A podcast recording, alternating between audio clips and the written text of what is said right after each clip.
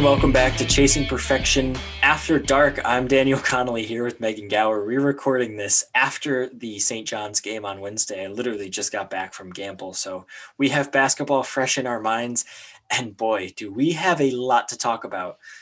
Three games since we've last recorded. All of them have been, at the very least, very eventful. And then not only do we have another game coming up on Friday, we have the South Carolina game coming up on Monday. So we will talk about all of that. So we're going to kick it off with Arkansas.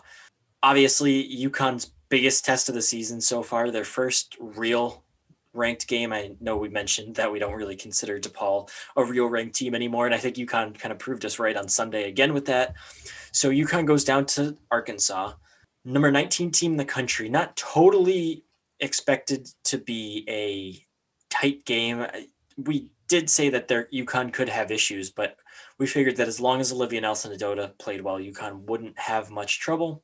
I mean, technically, we were correct. If Olivia Nelson-Ododa played well, that game probably wouldn't have been as close. But UConn's defense just apparently didn't take the trip down to Arkansas. But at the same time, Gino's been telling us all season that he doesn't think his defense is really good. And I just went back and dug up the quote that he had after the Xavier game that he doesn't even care what the scores or what the numbers are. He doesn't think his defense is good. And I think Arkansas pretty easily showed why that is. UConn couldn't stop them at all when they were in zone. They couldn't stop them at all when they were in man. They couldn't even remotely pretend to slow down Chelsea Dungee, who scored 37 points. The worst defensive performance by a UConn team since the Notre Dame Final Four loss in 2001. That is a very, very long time and not a record you want to break. Yeah, no. Just, I mean, I feel like that pretty much sums up a horrible night defensively. I mean, Chelsea Dungee scores 37 points. They just didn't, couldn't find a single answer for her. Uh, she just basically had her way. I mean, when they were in the zone, she was wide open all the time, which is a problem you don't want to be leaving. A team's best player, someone that could potentially be a lottery, if not, will be a first round draft pick this year, wide open on the floor. Not a great move. Um, but even when they were on man to man defense, just did not have an answer for her at all. And then Arkansas also was able to really hit a lot of three point shots in that game. So gave UConn a lot of trouble on that end of the floor. Right, like to a certain degree, you don't want to discredit Arkansas because they did shoot the ball well and they did play a really good game. But at the same time, as Gino just mentioned the other day, when every single shot that you take is open, you should be making that many. Like UConn never seemed to be on the right page as a team defensively like there was that stretch where they were in zone and Arkansas was just launching threes and mm-hmm. there was no UConn player even in the vicinity. And then, as you mentioned, when they're in man to man, nobody could stay in front of their man. I mean, I think Mir McLean probably had the best night of anyone and got hard done by a couple foul calls and then got lucky on one other one there. But yeah, they just had no answers, and I think that's going to be a recurring problem for this defense. I think we saw against Seton Hall, they couldn't stop Lauren Park Lane. They have no one on one defender that they can throw on and shut him down like Kia Nurse or Gabby Williams or any of the great defenders that have come through the program. Maybe Aubrey Griffin can get maybe not at that level, but close to that level by the end of the season, or maybe Mir McLean becomes some sort of defensive defensive specialist. But I don't really think Paige Bueckers, Christyn Williams, or Evina Westbrook are going to be at that level, at least not this season. And I think we also, not to jump too far ahead, but also kind of that problem reared itself again tonight against St. John's with Leilani Correa scoring 33 points. She's basically scored all of Seton Hall's or St. John's points. And I mean, I guess to a certain degree, it's like, all right, well, someone's going to score points. So why don't you just limit the damage to one person? But I, it's a pretty persistent issue for UConn that an opposing team's best player, or maybe not even necessarily their best player, but someone on the opposing team can go off on these huge games, and UConn really has no answer for it.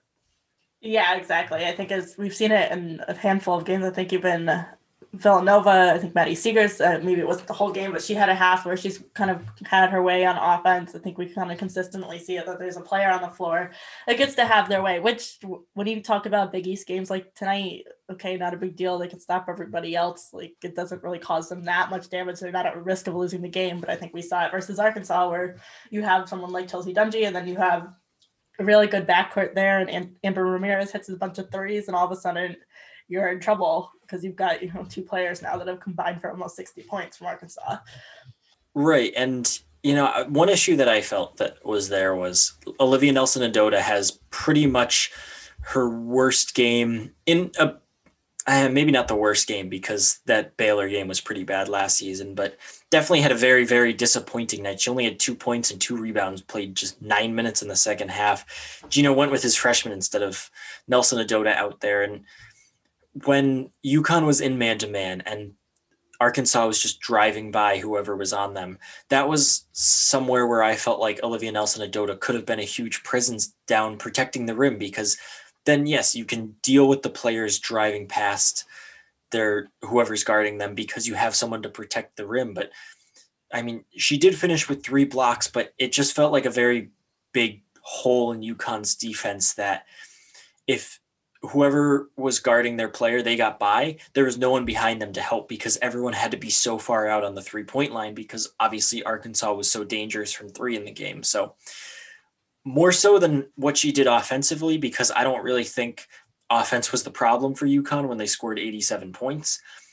If Nelson-Ododa could have been playing well enough just to be a defensive presence and be a force down in the paint that we've seen her be. It's not like she's never been relied on to be a shot blocker or a rim protector. That has been pretty much her MO since she arrived on campus when she hasn't had the offense or maybe the rebounds haven't been there. She's always been really good at blocking shots. So the fact that she wasn't on the floor for long stretches of that game, I think really hurt the defense too. Yeah, I would agree with that. I think a lot of times this UConn defense, it's not good, but it, it gets by because you have Olivia Nelson-Ododa at the rim. It just alters a team's shots and that they'll even take, and then also this their ability to get to the rim inside if she's there changes the game. And when she doesn't play a lot of minutes or doesn't have a strong defensive performance like she does in this game, then it leaves that defense more vulnerable. We know it's not great with her; it's a, lot better, but without that piece, they're gonna struggle defensively. Right, and I think just across the board, she's not having that great of a year on defense. I looked it up today, and she's averaging pretty much on the dot two blocks a game this year, and that number kind of feels low to me even with that. And last year she had 3.1 and maybe it's just I'm misremembering last year, but it did feel like she was much more active on defense and played a much bigger role as a shot protector. Whereas this year, I don't really feel like she's getting involved a whole lot on the defensive end. And she does get blocks here and there, and I don't think she's invisible on the defensive end. It just feels like she has so much less of an impact, and maybe that's just the way UConn's playing, or maybe she's forced to guard players a little further out and be less close to the rim. But I don't know. Maybe, like I said, I'm just mis- misremembering things, but I feel like overall, not even just in this Arkansas game, but over the course of the season, she's been a little muted defensively. Yeah, I would agree with that. I think the beginning of the season, it felt like she was playing so well, but it was more that she was really excelling on the offensive end. And now that she's gotten quieter on offense, I feel like it's kind of just both ends of the floor. It's a little more clear. Uh, her presence just hasn't been as strong. Um, and I think, not to get ahead of ourselves, but when we talk about the South Carolina game, that's going to be a big storyline going into that. But it feels like to me that like how good this team is kind of ebbs and flows with how good she can be. And I think that's going to be an interesting thing to watch going down the stretch and see does she step it back up? At least I think at the beginning of the season, she was playing better than she is right now. So maybe it's just a slump, but. Um, I think it's going to be interesting to follow.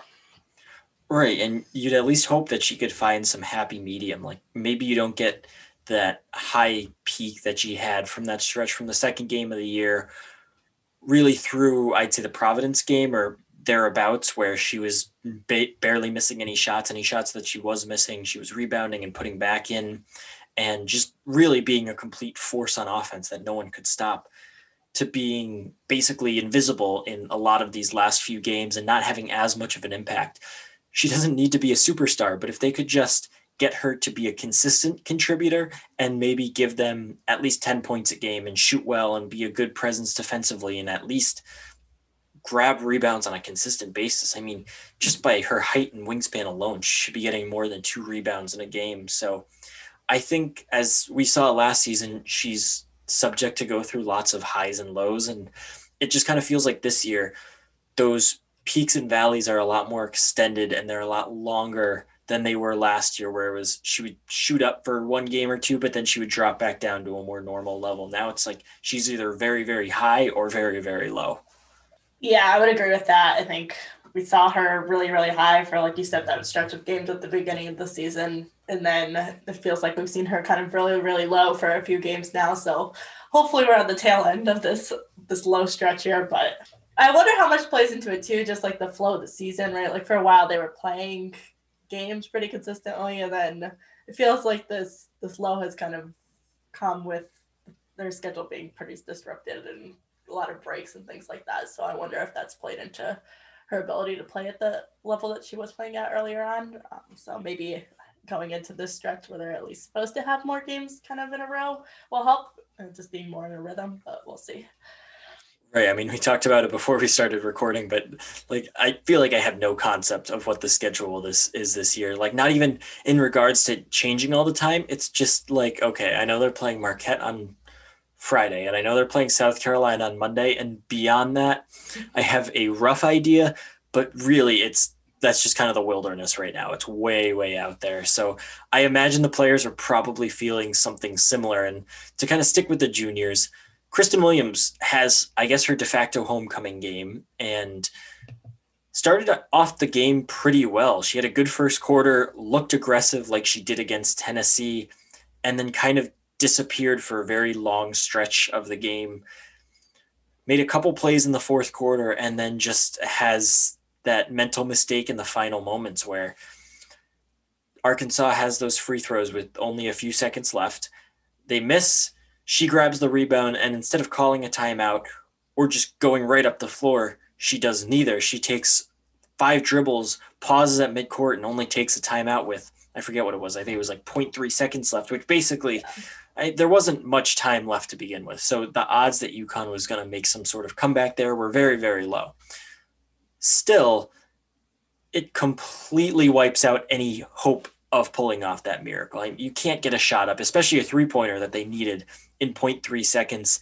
And even if it was 0.8 seconds still, like there's just not enough time. And it would have been one thing if she just didn't call a timeout and just heaved it from midcourt, or if that was the plan all along. We didn't, Gino's answer after the game took a little bit to digest. The plan was they got it with more than five seconds. They were going to try and go for a fast break and just play it out. And if there were less than five seconds, they were supposed to rebound and timeout. It's it's hard to tell. Like part of me, I don't know what was said in that huddle, obviously. And Gino said that he explained the plan to him. I wonder if he at all mentioned that they needed they couldn't take a dribble or make a pass to advance the ball at the timeout. You say that the player should know that, but that's also something that the coach needs to bring up and make sure that they know because they have so many other things going on. So I don't know if he said that or not. Maybe he did, and Christyn Williams just forgot. But it's just a disappointing mistake for a junior to make, I think. Yeah, I mean, and part of that probably comes to the fact, like, how often has Christyn Williams played in a game where she's had to worry about that right. they were, you know, within three points at the end of the game because, I mean, most of the time they win by 30 points in these conference games. And then even if you look back at some of their losses last season, none of them were that close. So they're never really in that situation at the end of the game where you like need to remember exactly how to play out an end game situation. So I'm sure that plays into it as well. But yeah, a disappointing way to end the game because you would hope that you know they had five seconds there, whatever it was, that you take the best you set yourself up to get the best possible look, get a chance to tie it and they or win it and they that just doesn't happen it had shades of that Stanford game back in I think it was 2014 that overtime loss the one that started the 111 game win streak where UConn had that final possession in overtime and looked like they had never been there before which they had never been but they were completely lost and had no idea of how to handle themselves in that spot.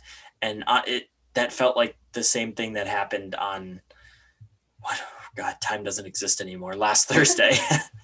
Well not to go all negative, obviously, like there's not a ton good you can say about a loss, but Paige Bueckers was pretty spectacular.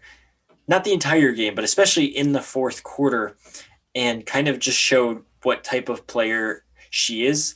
She was unconscious like when UConn needed buckets in the second half, they were literally just giving it to Paige, and Paige was doing whatever she needed to score. She had this three that she basically dribbled around with it for 15 seconds, stepped back, put it up, and just from the way she was playing, it wasn't a very high percentage shot. And normally, you would, if someone else took that, you'd be like, oh, that's easily missing. And that ball left her hands, and you're like, yeah, that's absolutely going in. Like, not a doubt in my mind that she, was going to miss that. So she finished with a career high 27 points. 15 of those came in the fourth quarter.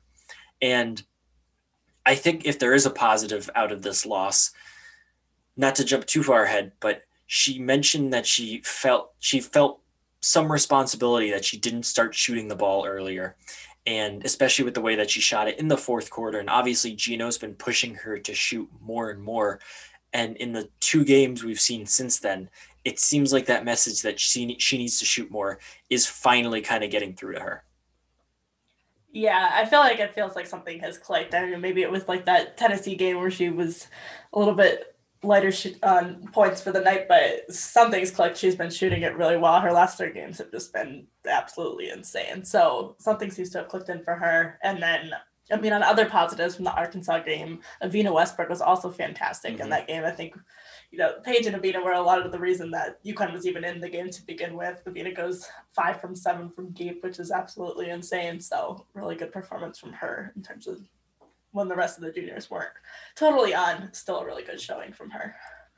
Right, and I think that just kind of fits right into what her role is. Is she basically does whatever the team needs her to do, and to talk about the St. John's game for a little bit. She had just eight points tonight, but the freshman really carried the show in that one, so she didn't need to score a ton. But then UConn needed her in that game, and she was able to step up and answer the bell and put on her best performance in a UConn uniform by far, probably without having it in front of me, one of the better performances of her career. And I feel like that was just kind of a glimpse at what type of player she can be when she's really on and she's maybe not the go-to player, but one of the key players for UConn.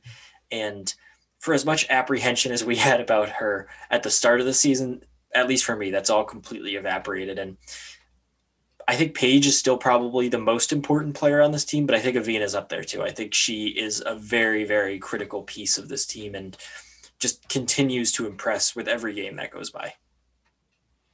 Yeah, I would agree with that. I think Evina, like you said, does like she does what the team needs her to do, and that's not always going to be scoring. But I mean, she also has six rebounds and seven assists in that game against Arkansas, and then we're going to get to it shortly, but puts up 14 rebounds against uh, DePaul on Sunday. So is able, even if it's not adding a ton of points, finds ways to be involved in the game and have a big impact on the team, kind of regardless of what she's doing.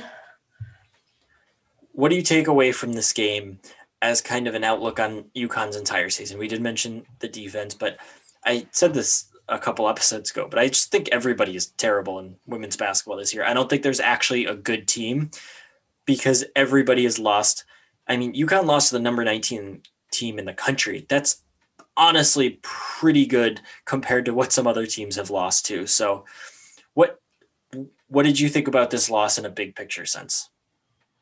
Yeah, and a big picture sense, doesn't concern me that much. Like you said, I don't think like there's not a dominant team or really even a couple teams right now. I think you know that it's kind of anyone's game in and out, especially in the top 25. So I I don't think it's a big deal that they lost the game. Honestly, it's probably a good thing they lost this game. It's probably a bit of a wake up call when you, especially they haven't played any of their kind of traditional big conference opponent, non conference opponents yet this season. So you're just beating Big East teams in and out by 30 plus points a night. This probably wakes you up that, that doesn't mean that you're that good. So probably a good loss in a way, and that just like a reality check about where they stand. Um, I think that's the biggest thing that jumps out to me. I think we know that no one's that good this season. I think you could have told said that about this UConn team but before this game. It just kind of affirms that take. Um, and I think the other thing is just that Olivia Nelson Ododa has to be better for this team to be kind of one of the best teams in the country come March. I think we're going to see that more and more as they play some of these tougher games. But they're when they play a tougher opponent, they're going to need her to be more on.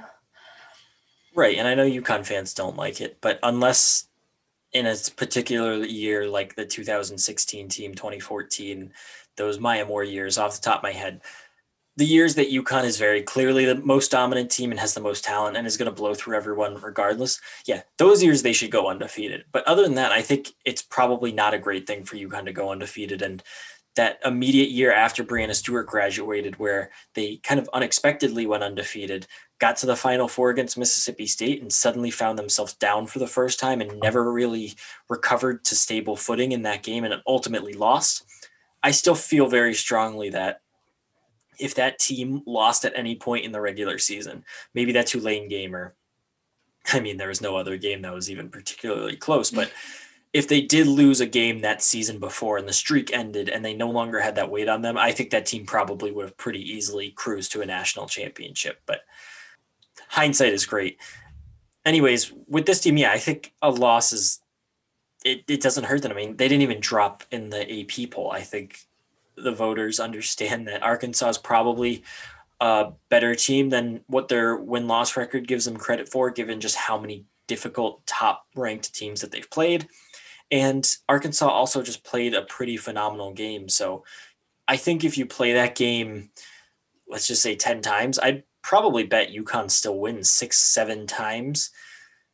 But Arkansas is a good team. And like we mentioned, I think that loss really kind of woke up Paige Bueckers to realizing, okay, I'm a freshman, but I really need to be the go-to scorer on this team. And I think the DePaul game was pretty much like a perfect example of the way that she should play because she finishes with 22 points, second straight game with 20 points, fourth game of her career with that many. But then she also sets a career high with 12 assists. So she balanced it really well of taking shots when it was her turn to take shots. And I think we saw it a lot in the first quarter where her shots weren't falling, but she was clearly being aggressive and going and looking for her own shot. I'd say first before she was really looking to pass, unlike what had happened in the past. And still manages to get a career high 12 assists and was the tied the most ever by a UConn freshman. So that kind of felt like to me the blueprint performance for what Paige Bueckers should be able to do going forward.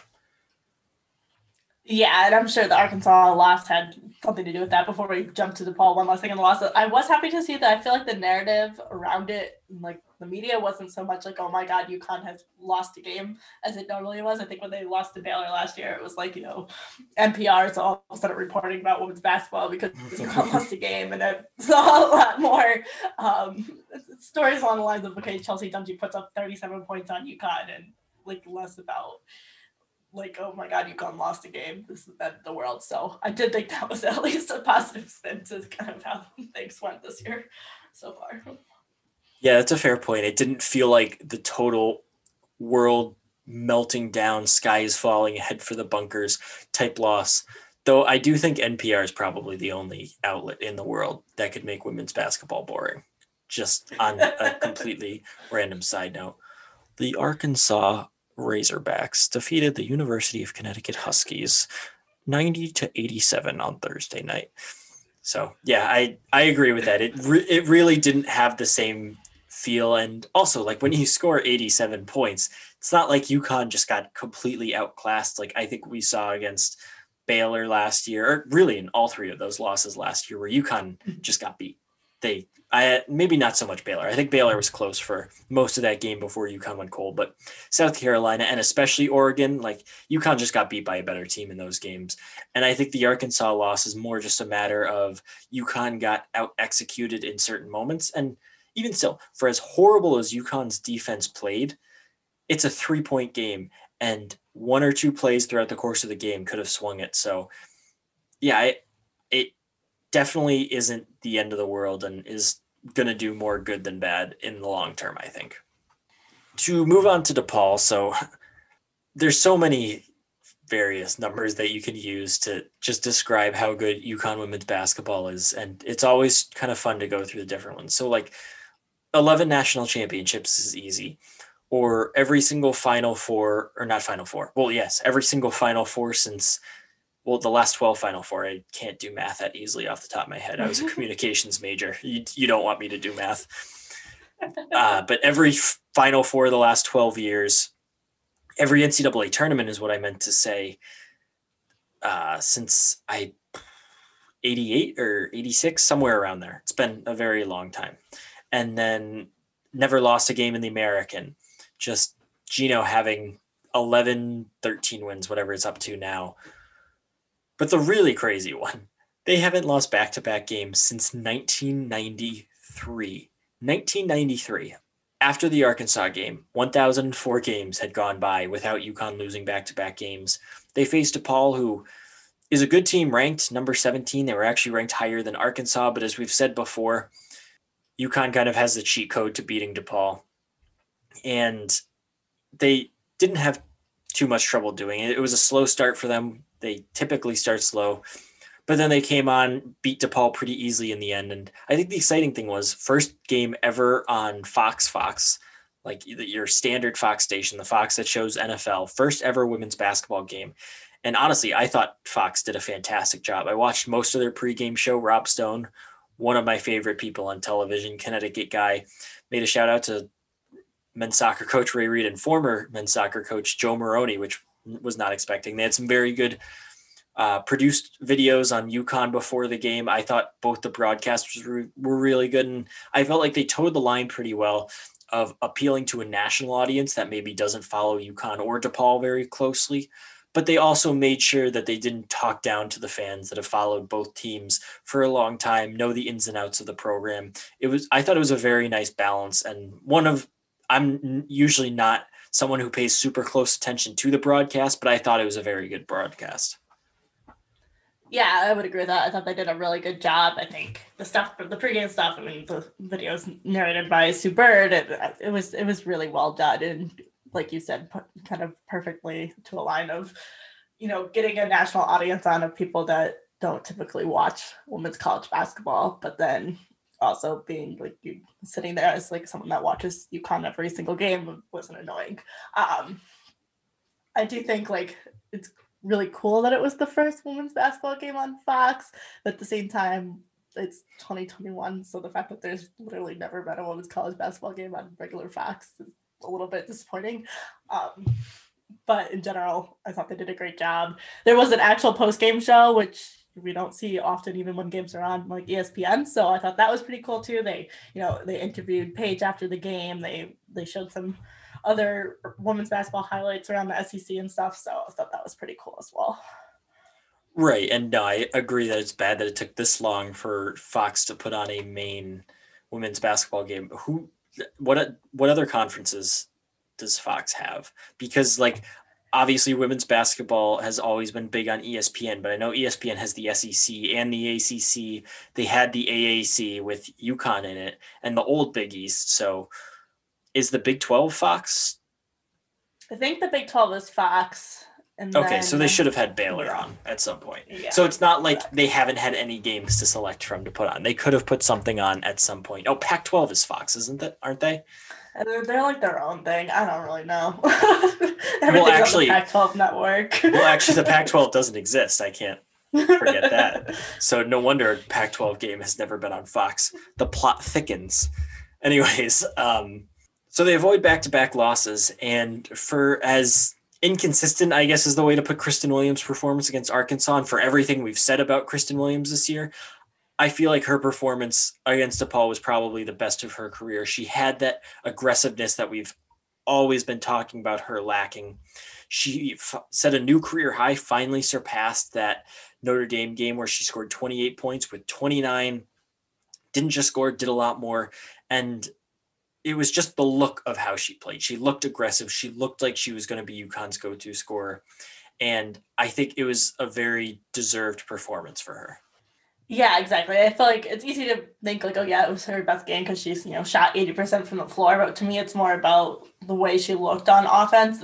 Like you said, she was aggressive. She was driving in the lane. I think we've seen her settle for a lot of three point shots lately. Like she doesn't necessarily take the ball inside and look aggressive on offense, and sometimes just spends maybe a little bit too much time kind of around the arc. And we didn't really see that. I mean, she does take a handful of three point shots, but really drives in the lane. Has a lot of good um, shot creation inside. So a really good game from her, the best we've seen. I, I, agree so far this year for sure, and probably in her career. So I think it was really positive to see that. I mean, we didn't get to see how she followed that up today. We'll get to that in a second, but hopefully this is like something clicking for her. I feel like we've seen it a little bit, you know, even in the Arkansas game, she was really on in the first half, and then it felt like she kind of disappeared for a bit. But I think we've steadily over the last few games seen her more of what we expect from her. So hopefully this is kind of it clicking in and what we're going to continue to see from her down the stretch. Right. And for me personally, at least, I don't really care what she does in these next few games. I mean, it would be good whenever she does return if she follows it up with those types of performance. It doesn't necessarily need to be 29 points, but just playing with that aggressive nature. But I think it's just good that she's doing it at all. I think I had questions, maybe I didn't publicly state them, that is she ever even going to get back to what she looked like as a freshman at certain moments? Is she ever going to reach that ceiling? And I think the fact that she showed that she can get to that point is a very good sign. And now the next step is going to be making sure she can get if not at that level, close to that level on a consistent basis. But just the fact that she was there for one game, and it is disappointing that she missed the St. John's game with a minor injury and didn't get a chance to follow it up, especially with how bizarre that game went, which we will get to. So hopefully she gets back for the Marquette game, and at the very least, UConn probably needs her pretty badly for South Carolina. And if she can be, I'd say, even 80% of what she was against DePaul against South Carolina. UConn's going to be in really good shape. So it's substantial progress for her, especially considering we're really not that far off from her scoreless performance against Providence. So not to take away from Paige Bueckers' performance again, because she was pretty phenomenal and just takes another step. And for as good as Paige has been, I think it's really good to see her put back-to-back games together that are that impressive where she really looks for her shot and is aggressive and also really good distributing and now it's also three games and i feel like i don't know if this is just imagined or what but it seemed like the freshmen all really kind of started out quickly maybe nika notwithstanding because she had that ankle injury the freshmen all started to come out pretty quick all played well i mean Aaliyah Edwards had that 17 point night at Seton Hall. Paige Bueckers had also a really good game at Seton Hall. Mir McLean was very active early in the year. And then I feel like over really kind of the month of January, all those freshmen kind of dipped a little bit. Even Paige, Gino said she had kind of been worn down. It seemed like maybe taking that game off against Georgetown and just getting that rest that came with having to heal her ankle helped her out because she looks a little more refreshed and less run down considering she's playing the most minutes on the team. I think the freshmen are all kind of starting to come along and Paige is definitely in that group. And for as good as she's been, it is good to see that there is development in her game from game to game. And she's not going to be satisfied with what she was at the beginning of the year for as impressive as that was. Exactly. Like if Paige played every game like she did her first game of her college career for her freshman season, it would still be a really, really good freshman season. But I think she's having a great freshman season because we've seen that like every game something improves, and these last three games it's just clearly clicked like what Gino's been driving home about her needing to shoot more, which I mean she's shooting like something insane. I think it's 55% from the floor and 55% from three on the season. So she absolutely should shoot the ball more. So we've seen a little bit more aggression there, but she still distributes the ball really well. I mean 12 assists in that DePaul game to go along with the 22 points. So it feels like that's just all kind of starting to click together and she keeps making progress every game. So I have her stats in front of me. She's shooting after the St. John's game 56% from the field and 58% from three. And I should just mention that those numbers have gone up as she has started to shoot more. They were, at least her three point percentage was pretty much right at 50%. So the more she shot, the better she's become as a three point shooter. So to move on to the St. John's game, surprise inactive and Christyn Williams not dressing for the game. She apparently hurt her ankle in shoot around, and Gino didn't even know that she wasn't going to play until he showed up to the game. So surprise absence for her. It doesn't sound super serious, but they the team or Gino did say after the game that he will know better tomorrow. They also really didn't have Aubrey Griffin. She got about a minute 45 in there, but she apparently banged knees with someone in practice and tried to give it a go and it didn't work. So she ended up on the bench for most of the game. Obviously, Anna Makurat is still out for the foreseeable future her status honestly is getting a little concerning for me. Gino said today that he doesn't have any updates on her, so I don't feel like we're going to see her for a long time. I don't want to make any guesses about when that's going to be, but I don't think it'll be for a little bit. And then also it just feels like they keep coming. Nika Mühl, she played and actually had a pretty good game, but she also sprained her ankle in practice recently.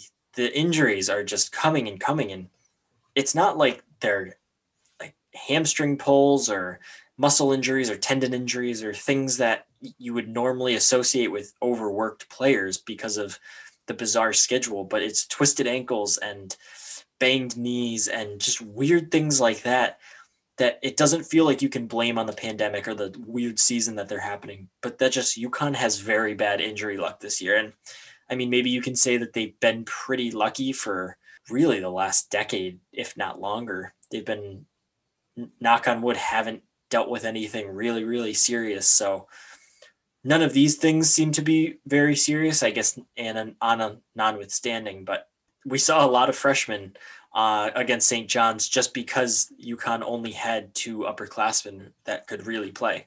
Yeah, I feel like that everything's a little concer- concerning just because it seems to be like a lot of little nagging things, which not maybe that end of the world, nothing serious other than honest, but it's still like they've got a pretty tough stretch of games coming up. They're, I mean, it's this is of course assumes things go off without a hitch, which I'm sure there'll be changes and things will get canceled, but it's probably the most they'll have to play in game situations so far if things kind of go on as planned. So I feel like that doesn't equate well with, you know, having a bunch of players that need rest.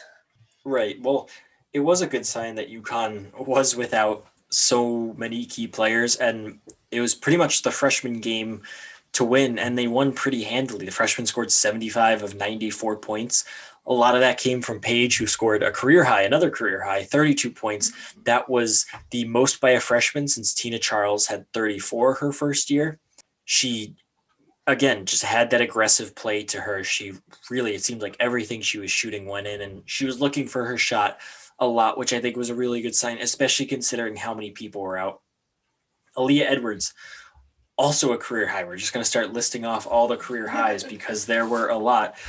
She scores 22 points, has nine rebounds, one rebound off a double double, but both of those are both career highs.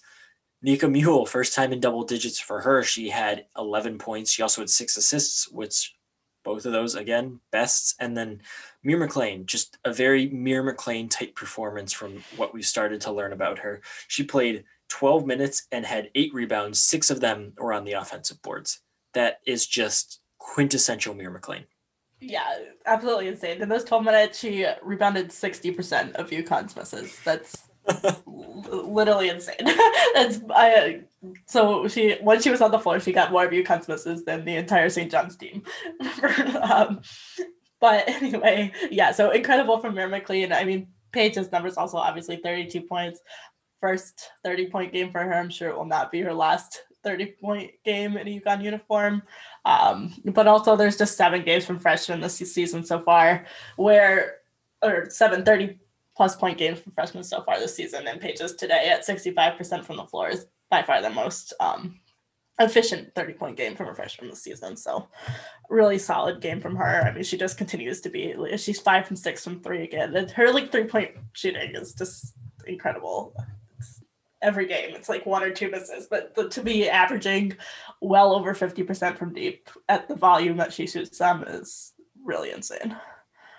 Also, I don't feel like she's necessarily taking incredible, great three pointers that are wide open. Like there are some times where she's just like, I feel like hitting a three right now, and she just kind of pulls up in someone's face and drills it and doesn't think twice about it, which is incredible. She's just, I try and think back to like what my expectations were for her coming in, and it's just comical. Like if she could have just been a good player this year and maybe average double figures, I think I would have been pretty impressed. And the fact that she's basically this team's best player and really one of the best players in the country, I don't think it's unfair to say that she's one of the best players in the country just because she goes to UConn and has all this attention on her. She's legitimately a star as a freshman and is only getting better with each passing game. She's just it just feels like every single game she's doing something different and maybe it's not necessarily in the stats where like today it was the 32 points and the DePaul game it was the 12 assists and Arkansas it was just the way she was unconscious in the fourth quarter but just it seems like every game there's something new from Paige and it's just like the old stuff is becoming routine at this point when you still have to remind yourself that she's a freshman which is unbelievable. And I just, I mean, Caitlin Clark is really good, but I think Paige is just absolutely phenomenal and is nothing like I have ever seen before, at least. Yeah, I would 100% agree with that. I don't really get this narrative that, like, because she goes to UConn, she's just too hyped and that she's not actually one of the best players in the country. So I'm like, okay, well, UConn's what? They're number three in the nation in the AP poll. Anyway, you want to shake it. They're a top five team in the country. Paige has pretty much consistently been the best player for the team, which would make her one of the top players in the country. It, I don't think it's because she plays for UConn. It's she's the best player on one of the top teams in the country, and then doing that as a freshman just makes it even more impressive. But she's to me very clearly one of the best players in the country right now. So if the season ended right now, Paige Bueckers would finish with the ninth highest scoring average in program history. She is at 19.6 points per game. Everybody above her, as far as I can tell, was not a freshman when they were on that list, which is unbelievable. I mean, Maya Moore's only on that list once. Napheesa Collier, I think, is the only person to appear. No, Napheesa Collier and Kerry Bascom are the only players to be on there twice. So the fact that she is already scoring this many points as a freshman and is doing it at such an efficient level is just unbelievable. I mean, you could probably make an argument that she's currently having one of the best seasons in not just the country, but like actually UConn women's basketball's history. That's how good she's been. And like we said, there's no sign of her slowing down. And I think some of it maybe, yeah, maybe her point total cuts down a little bit if Christyn Williams and Olivia Nelson-Ododa can kind of pick up their game more. But at the same time, it more feels like a rising tide lifts all boats type thing where it's not going to be cutting into Paige's points. It's just going to be adding more points on top of hers, and it's going to be giving her more assists. And that is a very, very promising prospect for UConn. Yeah, exactly. I think. I mean, she shares the ball so well already that it's hard to imagine that it's going to cut into how many points she can score, just because she's already passing it so much. So, I mean, she should be shooting it as much as she has these last couple of games. Clearly, I mean, now up to shooting fifty eight percent from three of the season. That's absolutely insane. I actually just looked it up because I was curious. But if she was even to finish at like 55% for three, which of course there's still a lot of basketball to be played, but that would be the best three points shooting season from a freshman since at least 2015. Uh, that, so just, that would that would completely blow out the UConn record. Like if she even regresses significantly, the UConn record is 49.7% by Sue Bird. Yeah, like it's, it's like a kind of 11 points over that. 11 points. 11 yeah. points. Like I don't know if you heard me the first two times. 11 percentage points higher than the program record. I just did the math. If you if like obviously she's not going to set any total scoring records because of how short this season's going to be, but if you took her scoring average and pushed it over a roughly full season. So I picked 37 games, which is mm-hmm. kind of right around where they'd normally play. She would have 722 points. That would be seven eighth best in program history again as a freshman and then just to for fun like they there have been seasons where they've played 40 games so 40 games she would be third all time in points scored so like like i said actually one of the best seasons in program history not just one of the best freshman seasons in program history and from what we've seen the last three games she's only getting better which is terrifying for everyone else yeah, exactly. I mean, she's just so so good already, and then uh, she just keeps getting better. I feel like to me, it's like when she came in, there was so much hype, right? Like this amount of hype that we've never seen around a player coming in to play women's college basketball. And I did not think she could like live up to that level of hype, and yet somehow she has managed to just fully exceed it. Okay, I actually need to correct something because, as I mentioned, you don't want me doing math. Fifty-eight percent is not 11 points higher than 49%. Not sure how I came up with that one. that is nine points higher. Yeah. Regardless, still nine points higher. Quite good. Me at math, quite bad.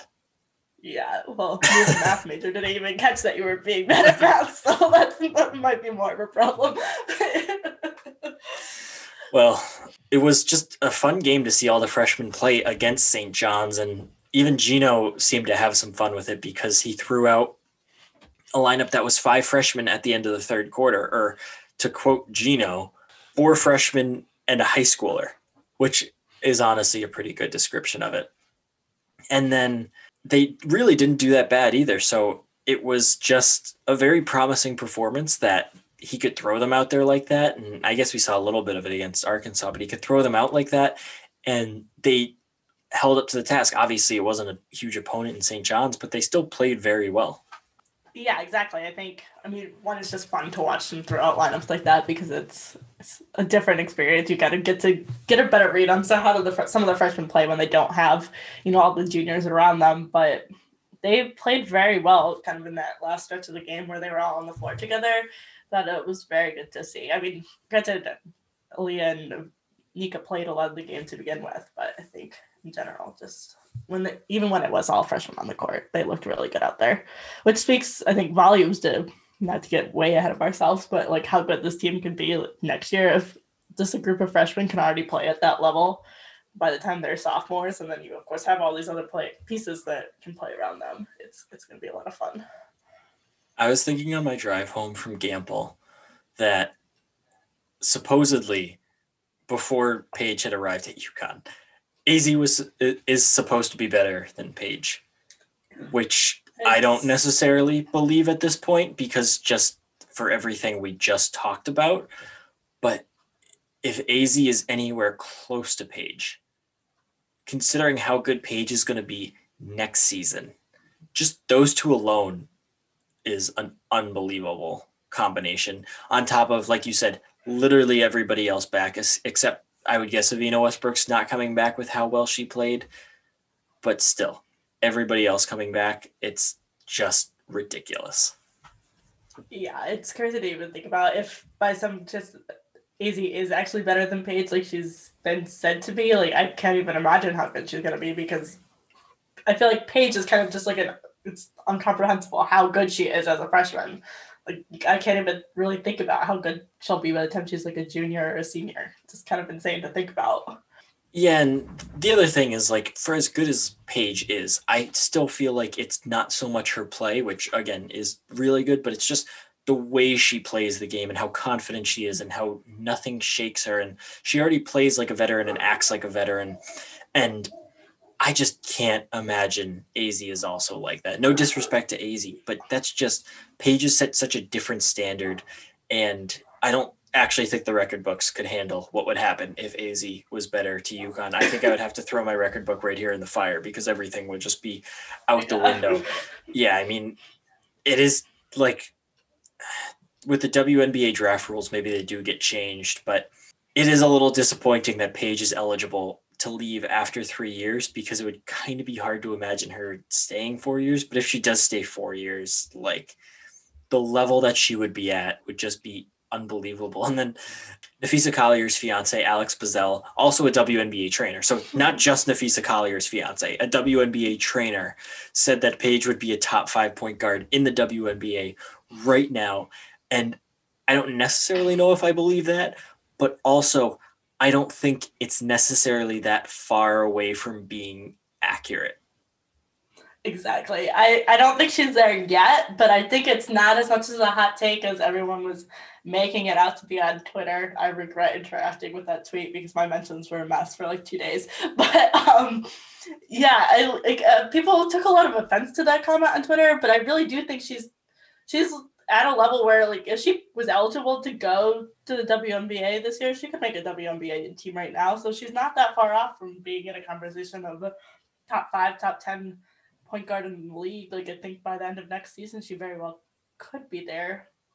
To me, it just I mean I think it's gonna start to be the case more and more often. I think you see it in the men's game already, right? Like players, all these players that play one year of college and then go play in the NBA and are good in the NBA I think the women's game eventually starts to catch up to that, but I don't think it's as hot of a take as everyone kind of made it out to be. She would literally be the number one pick if she went this year. I don't think a team would think twice about that. Like, like I can't imagine a team seeing a player like Paige, even if maybe she wasn't going to be ready this year to play in the WNBA. You pick that, make that pick on potential alone because I don't think there's any doubt in any general manager's mind in the WNBA that Paige Bueckers isn't going to be a a superstar that could completely change your franchise the way that like Breanna Stewart did with the Seattle Storm when she got drafted by them. There's just there's there's no way. She's just that good and that good already. And I don't know if you even say the same thing about Breanna Stewart after her freshman year, or I don't know how many freshmen even would be first round picks to begin with after their freshman year. So it's yeah, it, the fact that it's even a conversation just is another example of how good Paige is. Exactly. Yeah, and I won't talk about it too much, but I feel like having that conversation is important in terms of like that's the direction the W is going to go, right? Like that's the way that the NBA evolved is probably the way the WNBA is going to evolve, but I think people aren't maybe ready to have that conversation because people seem to think it's very offensive to insinuate that she could play in the WNBA right now. But um, yeah, I think without question she'd be a number one pick this year if she could go. Um, and I think eligibility requirements will change over time, but it's it's interesting to at least speculate about. I just love how UConn has the best player in the country again. Well, maybe she's not there right now, but she will be in like at most six months because people are just going to lose their minds. People just love to knock UConn, and Paige is just going to eventually be so good that you can't even like try and make an argument for someone else because she's just going to be so much better than everyone. The way that Breanna Stewart was, and the way that I imagine, having not seen it up close and personal, Diana Taurasi was. And at first, those comparisons seemed a little much to put on a freshman. And now I'm not really sure those players are even good comparisons for Paige because I think she's pretty much surpassed how good they have been as freshmen because she's just at a different level. And that doesn't necessarily mean that she'll event- eventually become better than them because those three Breanna Stewart, Diana Taurasi, and Maya Moore all have set such a high bar. But I feel pretty comfortable in saying that she's already surpassed what they've done as freshmen. Exactly. I think I think there's some like caveats to it of like the role that she's being asked to play versus the role those players were asked to play as freshmen. But I do agree that her freshman season has just surpassed what any of those three did as freshmen by far. And I mean, we still have a lot of basketball to play, but it doesn't really seem to be any indication that it wouldn't continue that way. So, I mean, yeah, long term picture, those are three of the best basketball players of all time, all going to be Hall of Famers one day. So, I mean, that's a lot of pressure to put on a 18 year old kid to say that she's going to be that good. But I mean, the comparisons don't feel that wild. No, which I don't think either of us were even ready to say at, the start of the season with the way that we reeled in our expect we were remember we were debating if she was even going to be in the starting lineup. It's like yeah. wow. That was we were wrong. Like i don't i don't think we could have been more wrong about that. The the idea like the idea that she could even come off the court right now is ridiculous. She's playing every single minute pretty much for this team. It's just insane. So to get back to the St. John's game a little bit, Saylor Poffenbarger finally with the team. She hadn't officially joined the team yet, although I think our last episode we talked about how she was going to be with them at Arkansas. Made her first appearance at DePaul, took a lot of shots by on the encouragement of Paige Bueckers, we should add. Didn't make any, couldn't make any tonight against St. John's, but we did get a chance to talk to her. Well, I personally didn't, but Megan, you were on the call and I listened to the audio and it is really impressive to see how mature and how self-aware she is for being 17 years old that she knows that she's probably not going to make much of an impact this year just because of the situation that she's coming into and she understands that she, that everyone else is 6 months ahead of her and she understands that the coaches have no expectations and she just needs to do x y and z and continue to improve and get ready for next year. It's it was just i feel like I don't mean to compare her to Paige, but just the way that she was so, I, I guess, self aware of everything happening to her as a freshman was very similar to the way I thought Paige talked when she arrived on campus over the summer. Yeah, I would agree with that. I just think for someone that's, you know, 17 years old, literally just like graduated high school early on a pretty last minute decision, showed up to campus, was like stuck in a room by herself for 10 days or whatever and then joined the team three days ago she has a very good handle on like what her role is what she's there to do the fact that she's really there to just learn and kind of pick up stuff so that she can make a bigger impact this next year but doesn't expect to be playing a huge role this year because she is six months behind everyone else but I think just the, that awareness, like kind of understanding, like three days into, well, maybe more than three days, but like less than a week into joining the, the team is really impressive. From especially when you consider she's a 17 year old. I try not to remember what I did when I was 17 years old because I know it would just end up with me laying awake all night, reliving every single stupid thing that I did when I was that age. And let me tell you, I was not very prepared to go to college when I was 18. I couldn't imagine just picking up in the middle of my junior or not junior year, but senior year and just being all right, going off to college with a bunch of people that I don't really know in the middle of a pandemic too. Something I didn't deal with when I went to college. So just very impressive. And I think it was a good sign that Gino gave her some run in the third quarter today with the rest of the freshmen. And I'm keeping my expectations in check for her. I don't really imagine her doing anything this year. But I think if she can just get some solid experience and play in some blowouts more than just, you know, the minute two minutes that Piath Gabriel usually gets. I think that would be a very good stepping stone for her into next season and could help her be more of an immediate impact player when next season begins and kind of instead of kind of having to ease into it the way that everyone else in that class is going to have to. Yeah, exactly. It gives her a little bit of leg up. She's the I think 30th ranked recruit in the class, so coming in a little bit lower than some of the other recruits that they've got coming in next year, but she's going to have that, you know, extra few months of experience under her belt, which should give her, you know, a little bit of an advantage getting some more minutes and having a quicker impact next season uh, as a freshman or sophomore. I don't know what they'll call her. It's a freshman. yeah. I, I bet she'd still be. I bet she'd still be a freshman because I think the way to describe her right now would be an early enrollee. Because okay. I mean, this year doesn't really count NCAA wise. Whereas, like, this is still a natural junior year for Liv and Christyn Williams, or a natural mm-hmm. sophomore year for the sophomores, or same thing with the freshmen. But coming in late, I still think they'd probably consider her a freshman next year just to fit in with the rest of the class because she, I think, will be a lot more aligned as a player and in that sense with the freshmen more so than with the other six current freshmen this year. So it's at least good that I think it'll be a very good experience for her. So to, um, I just hated that transition. um, so ultimately, it'll be a good experience for her. Looking ahead, UConn has one game off, one day off before they play their next game. They travel out to Marquette, who's one of the better teams in the country. They're still not a top 25 team, but I think Megan Duffy's built a solid program. So Megan, what have you seen from the Golden Eagles?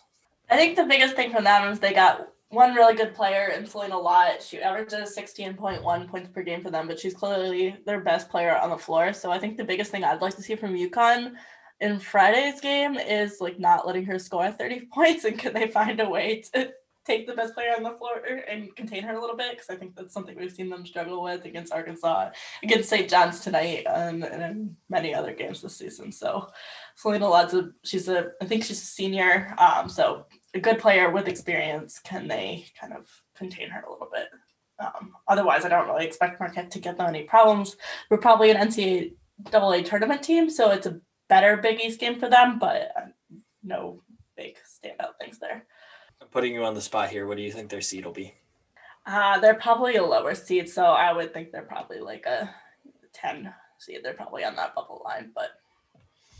So, like a team that UConn would face in the second round. Yeah.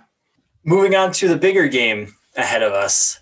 South Carolina comes up to Gampel on Monday, number two in the country right now. But as we've said all season long, everybody sucks this year. So Megan, compared to everyone else, how good is South Carolina? For me, South Carolina is probably one of the better teams in the country. Like I like I think they might be the best team in the country right now, just because I think we've seen all these teams that have lost games to, you know, the middle of the pack of top 25 like UConn to unranked teams and South Carolina playing in the SEC. So they're playing a lot of ranked opponents. The, the SEC is very strong this year. There's a lot teams in the top 25, and they haven't dropped any of those games. They haven't lost a game since they lost to NC State, who currently ranked fifth, I want to say, but they just beat Louisville on Monday night. Um, so we'll probably move up in the rankings. So that's the only game they've lost this season. They are very good. I think the one thing that strikes me is where they're not that great is they've got three big players, Aliyah Boston, Zia Cooke, and Destiny Henderson. Each individually is usually pretty good, but it seems like one of them is off every night. Like they all two of them play really good and the other one does not. So depends, I guess, which one doesn't have a good night against UConn or if they're all on, all on against UConn, then I think UConn's gonna have more trouble with them. But I think that's kind of the thing that strikes me the most about South Carolina is they've got three really good players, but they're not necessarily consistent. That matchup also kind of feels like it plays into UConn's hands because I think UConn would kind of take a team with bigs over a team with really good guards because you know, for everything that we've talked about with Olivia Nelson-Ododa, I think she could probably handle those players defensively. And I think Aaliyah Edwards, as long as she's not fouling every other play like she has at times, she is pretty solid defensively as well. So if you can at least slow them down and not let them score on every single opportunity and then let your guards kind of lock down the three point line, which UConn has been pretty solid at doing this season, then what you get on offense, I feel like, is less important because you don't rely so much on getting the ball inside to score. When I feel like UConn has a pretty significant advantage in the backcourt, not just with Paige Bueckers, but if you can get the Christyn Williams that showed up at DePaul or the Evina Westbrook that's shown up pretty much for most of the season, those are three really, really good players for UConn. And I feel like three players that are going to be tough for South Carolina to match up with. So as long as those three don't have an off night and Olivia Nelson-Ododa is at least a factor, I feel like that's a pretty good sign for UConn. Also, I'm not convinced that South Carolina is ready to come up to Gampel, albeit empty, and win a game there. Yeah, exactly. And South Carolina is not a great shoot, three-point shooting team. They shoot 34% from three, so of just average from three, and most of that comes from Zia Cooke. So she, I mean, she also only takes like 3.5 shots from deep per game. So even though she's their best three-point shooter, she doesn't take a ton of them. Um, so I think that's a